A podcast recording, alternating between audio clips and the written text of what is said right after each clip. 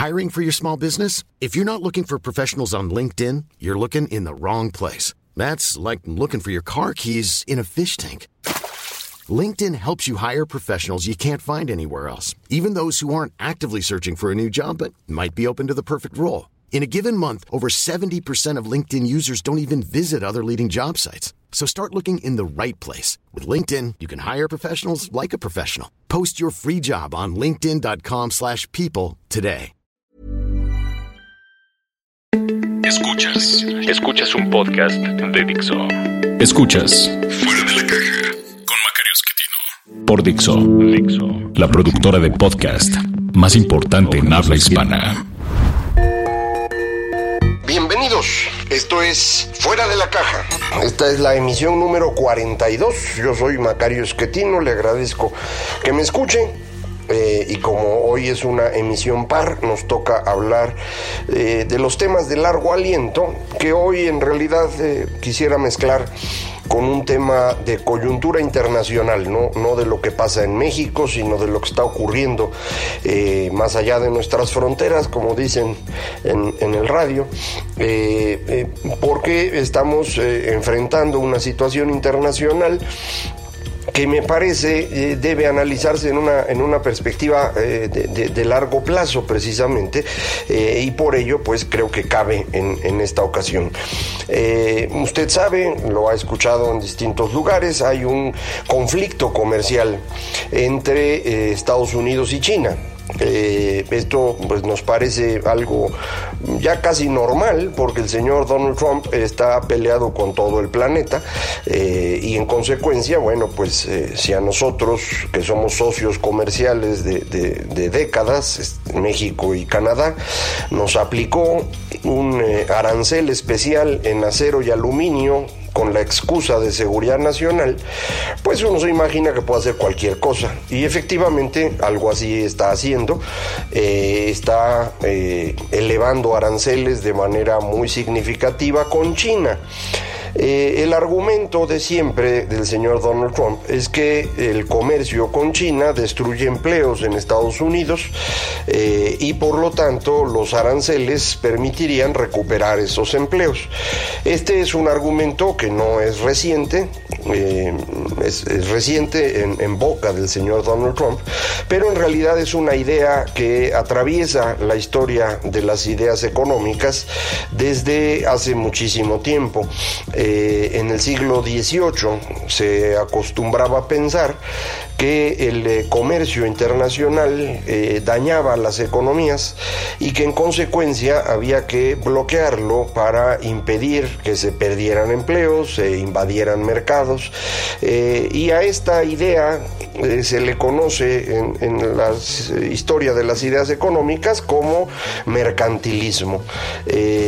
tratar de evitar un comercio excesivo, digámoslo así, porque eso daña eh, la economía nacional. Eh, esta es una idea equivocada, eh, tiene su origen en esta preocupación de muchas personas de controlar lo que ocurre. Esta necesidad de control elevado al nivel nacional implica que el gobierno debe controlar lo que pasa en la economía porque sólo así las cosas pueden funcionar bien. esta idea va y viene y cada vez que viene nos causa problemas a todos. Eh, la verdad es que, mm, lo hemos comentado en otras ocasiones, la riqueza se genera en el intercambio no se genera en la producción. Eh, si usted quiere generar riqueza, lo tiene que hacer intercambiando cosas con otras personas. Es ahí en donde se genera la riqueza, eh, porque no importa lo que usted produzca, hasta que no lo intercambie, eso que produjo no sirve para nada. A lo mejor le da satisfacción a usted y eso pues en sí mismo es algo bueno, pero no está generando riqueza. Eh, es en el intercambio en donde se logra este, este fenómeno, porque quien compra está obteniendo algo que vale más que el dinero que está pagando, si no, no compraría. Y quien vende está obteniendo más dinero de lo que para él vale lo que está vendiendo, si no, no vendería. Así que en condiciones normales, vendedores y compradores eh, están más contentos después del intercambio. Uno obtuvo más dinero de lo que valía el producto para él y el otro obtuvo producto que vale más que el dinero que pagó por él. Entonces eh, los dos acabaron contentos y generamos una riqueza. Eh, en consecuencia, si usted quiere una economía exitosa, necesita un comercio libre. Esto aplica para la mayor parte de los bienes, pero evidentemente no para todos. Hay algunas cosas en donde es conveniente tener eh, ciertas eh, restricciones al, al comercio eh, para obtener otros valores que nos parecen más importantes. por ejemplo, en materia de trasplantes de órganos, el consenso internacional es que esto debe estar fuera del mercado y que debe ser igual para cualquiera y por lo tanto hay listas para que usted se anote si necesita un trasplante de riñón o de hígado, de corazón, eh, para que todo el mundo tenga la misma oportunidad. Lo que queremos es igualdad en esas condiciones, en, este tipo de mercados. Pero para la mayor parte de las cosas, la, la inmensa mayoría, si usted va a comprar jitomates, limones, aguacates, un pedazo de carne, una casa, un auto, una televisión, es preferible que el mercado funcione libremente porque así compradores y vendedores obtienen más de lo que tenían y por lo tanto se genera riqueza. A nivel internacional ocurre lo mismo. Si tenemos un mercado libre, vamos a estar mejor todos. Eh, es difícil que haya un mercado libre a nivel internacional porque los gobiernos se meten mucho, eh, ponen aranceles, ah, ponen subsidios para promover alguno de sus eh, mercados, para alguno de los sectores que quieren que se crezca más, copian y por lo tanto no respetan la propiedad intelectual, que esta es una acusación muy frecuente con China. China mismo bloquea muchas de las cosas que los demás quieren vender en su territorio, pero a cambio quiere que le den oportunidad de vender en todos los demás. En consecuencia, bueno, pues hay que estar resolviendo estos asuntos en donde no hay mercado libre, pero eh, tratar de enfrentarlos cerrando todo eh, acaba siendo algo peor. Y eso es exactamente lo que estamos viendo hoy, una destrucción de mercado internacional gracias a las decisiones del señor Donald Trump. Eh, insisto, no dudo que China esté espiando y robando capital intelectual, no hay duda alguna de que ellos no permiten vender en, China eh, con las libertades que exigen en otras partes, ahí no, yo no tengo duda, pero responder elevando aranceles de forma indiscriminada, lo que está produciendo es una caída muy significativa del comercio internacional. A México en particular le ha afectado hay una caída notoria en las exportaciones de bienes no manufactureros eh, en los primeros tres meses de este año, que se sumó a las decisiones de política pública nuestras y a la caída en producción de petróleo para dar como resultado una contracción de la economía, que ya platicamos en alguna ocasión. Eh, no es únicamente malas decisiones del gobierno mexicano, hay otros elementos que, que se involucran en esto y en parte está este asunto del comercio, que no es de decisión del gobierno mexicano, sino resultado de una decisión del señor Donald Trump que está desordenando todo el comercio internacional. No es que nos haya bloqueado a nosotros, bloqueó a China, pero con eso se rompen las cadenas productivas y los, los cambios eh, tardan en, ocurrir eh, al interior de las empresas para sustituir un proveedor por otro, para eh, mover los calendarios de producción, de forma pues que nos está costando a todos. Eh, tiene razón el señor Donald Trump en esto, le decía yo que creo que hay razones, pero que sus decisiones no son las adecuadas. Ahora bien, hay además otro asunto eh, en, este momento entre China y Estados Unidos, que para mí es lo más importante y que no creo que las decisiones del señor Donald Trump eh, ayuden a resolverlo. se está decidiendo la tecnología que va a ser más relevante en el futuro próximo, los siguientes 10, 20 años, van a construirse alrededor de la tecnología 5G. La tecnología 5G permite el intercambio de eh, datos, de información entre los dispositivos móviles a una velocidad significativamente mayor que la actual. Esto eh, implica que vamos a poder conectar eh, muchísimos más aparatos entre sí a través de estos sistemas de, telecomunicación gracias a esta tecnología 5G. Esto le va a dar un impulso muy grande al Internet de las Cosas, a la realidad virtual, a la inteligencia artificial, a lo que llaman enhanced media, es decir, eh, medios de comunicación, digamos, eh, ampliados, acelerados, incrementados, que van a permitir formas de comunicación muy distintas. Si usted hoy, por ejemplo, pues tarda 40 minutos en bajar una película, para ver en su dispositivo, pues esto se va a convertir en 40 segundos o menos, eh, de manera pues que vamos a poder intercambiar una gran cantidad de información eh, nosotros, pero más importante lo van a poder hacer los, las máquinas. Eh, al comunicar las máquinas entre sí, vamos a tener una mejora logística muy relevante. Esto nosotros los que pues vivimos normalmente no nos damos cuenta. Pero ha sido gracias al avance tecnológico que tenemos la posibilidad de darle de comer a 7.500 millones de seres humanos en todo el planeta, comiendo mucho mejor que en cualquier otra época anterior.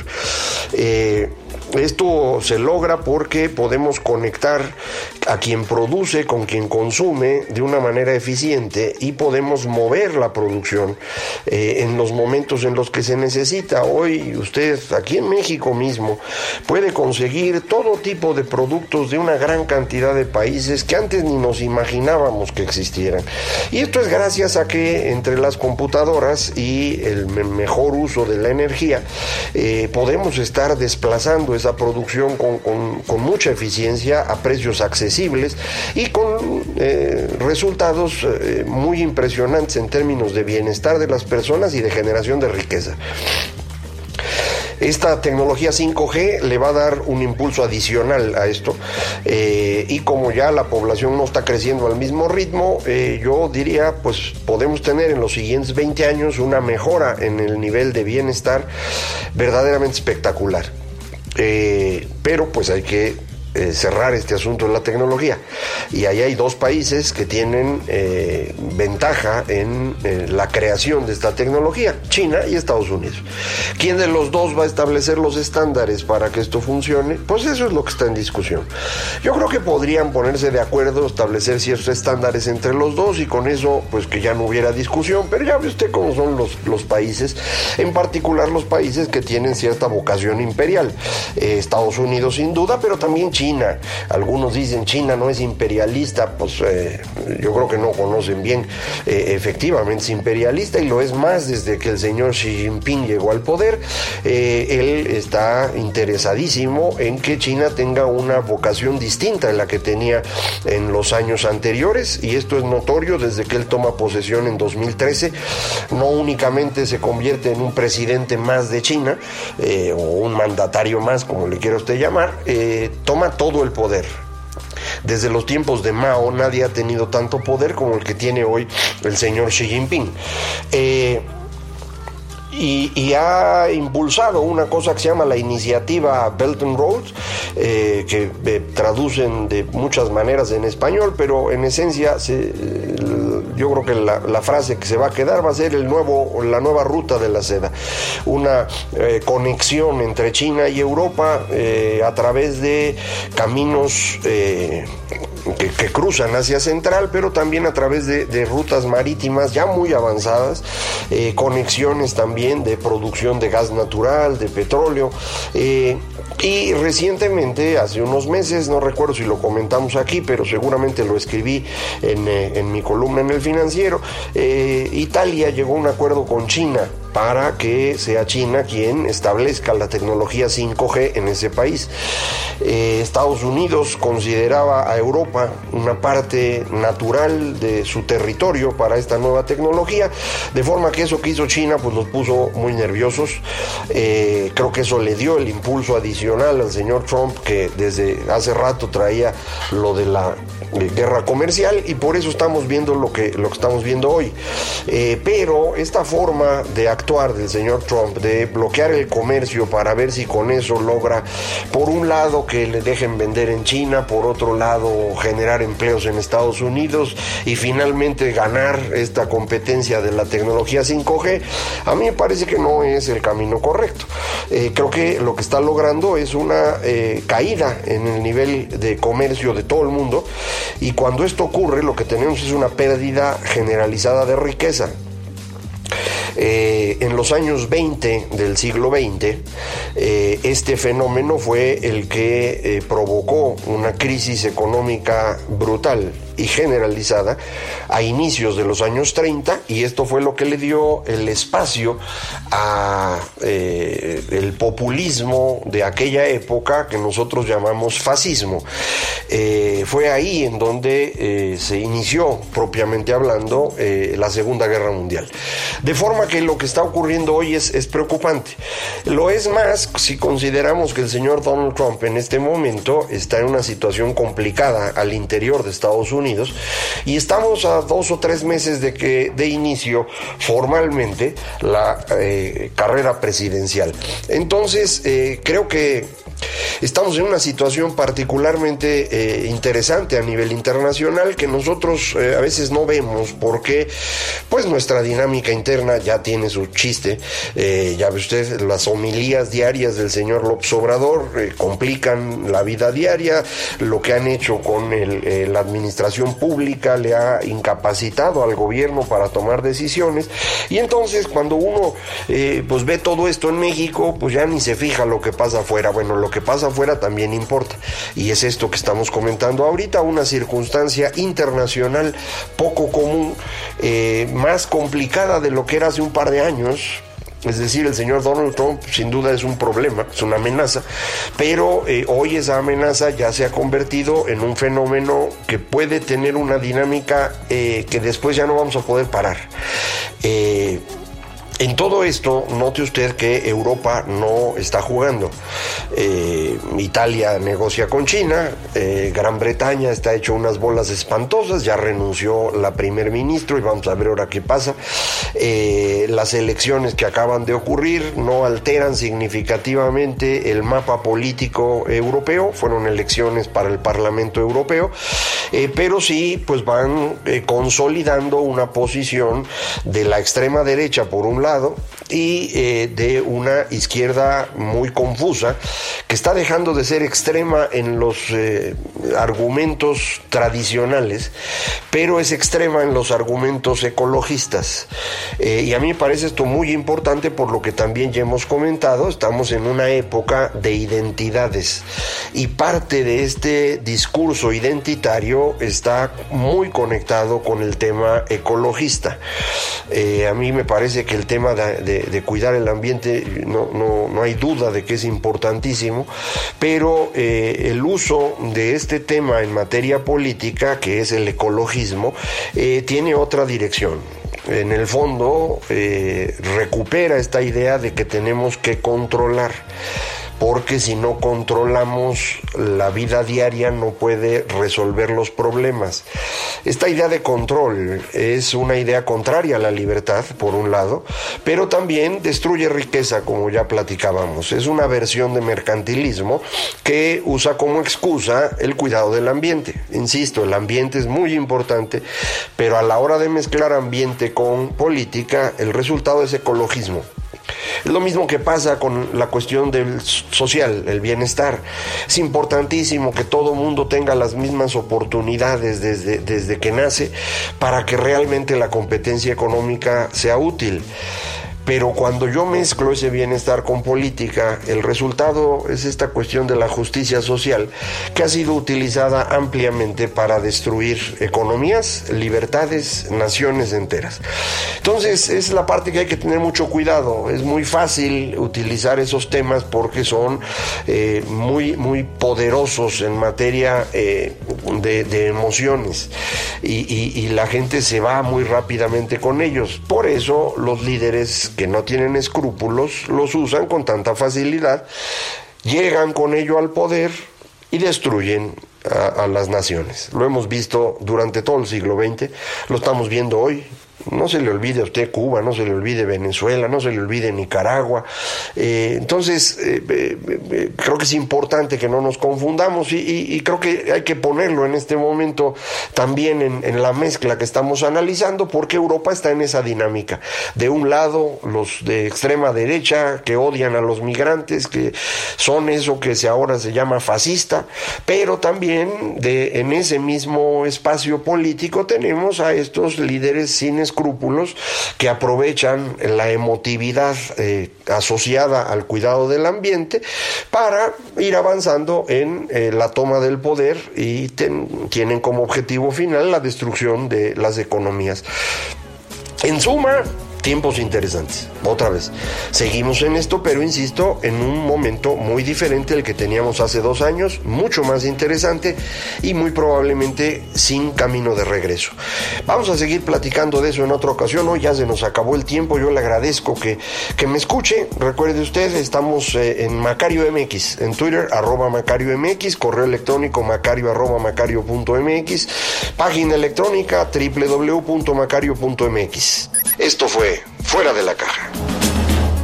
Dixo presentó Fuera de la Caja con Macario Esquetino.